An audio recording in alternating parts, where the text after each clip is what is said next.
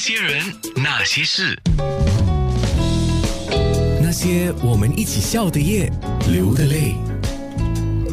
莆田的方老板方志忠老板，还有他的第二代就是方泽嘉。那刚才我们在面部直播聊到执着跟值得啊，执着跟值得，它是两个完全不同的东西。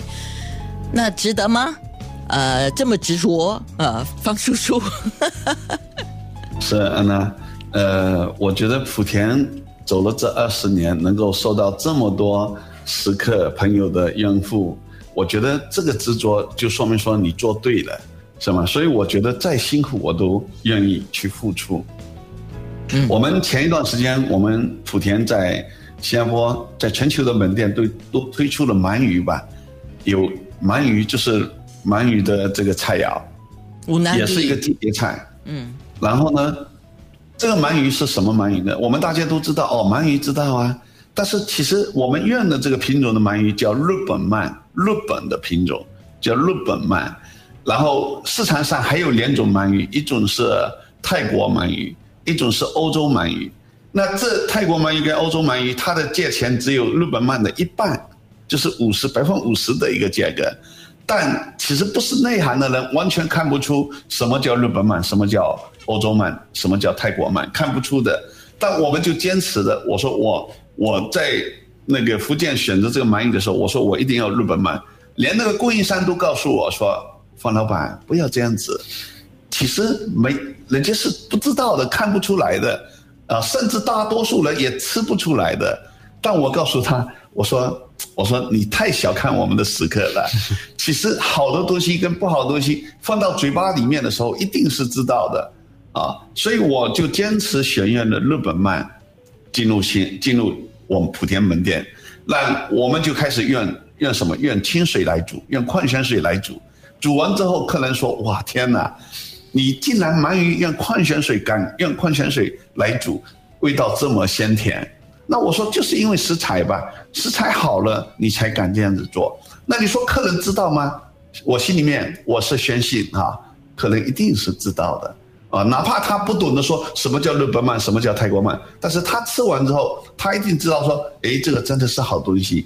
所以我想说，我们其实这么多年都应该用，以后还是应该用这种的方式来选择好食材。嗯嗯，来报答我们的顾客。是，如果你跟安娜一样还没有尝到他们的日本鳗鱼啊，这是日本鳗啊，问一下泽嘉，现在店面还有的吃吗？到什么时候？应该也是季节性的吧？现在已经没有了，没有了，季节已经过了，季节已经过了，对，可以等明年。但我相信有吃过的客人都会知道，明年什么时候？我先问一下，很快就到的了，我知道。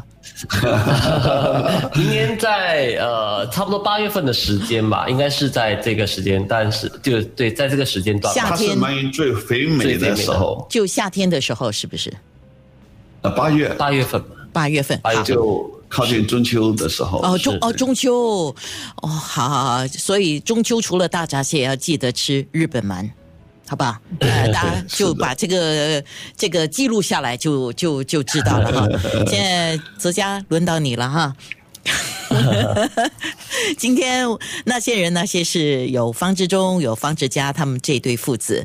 那么方泽嘉就第二代了啊，接手父亲的生意版图啊，因为在新加坡、马来西亚、菲律宾、中国大陆、香港、台湾都有你们的门店啊。那你是兴致勃勃还是提心吊胆？这个是我想直接问你的问题啊。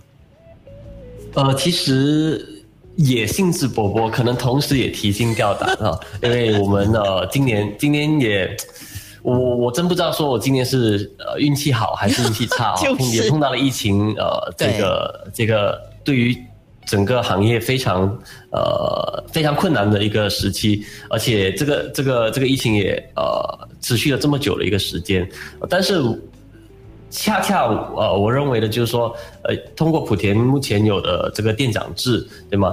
其实不是一个人，就像刚才说的，不是一个人在奋斗，对吗？我们有70多家店，其实有70多个店长在跟这个企业一起在奋斗，去度过这个疫情的这个打击啊。那其实你说害怕嘛，肯定会害怕啦，对吗？没有自己本身其实没有什么经验啊，但是对企业就是我的优势可能就是对于企业的莆田的了解吧，对吧？从小跟着莆田一起长大的，所以才有这个信心，才有这个爱好，就是有这个 passion 去把这个企业可以做得更好。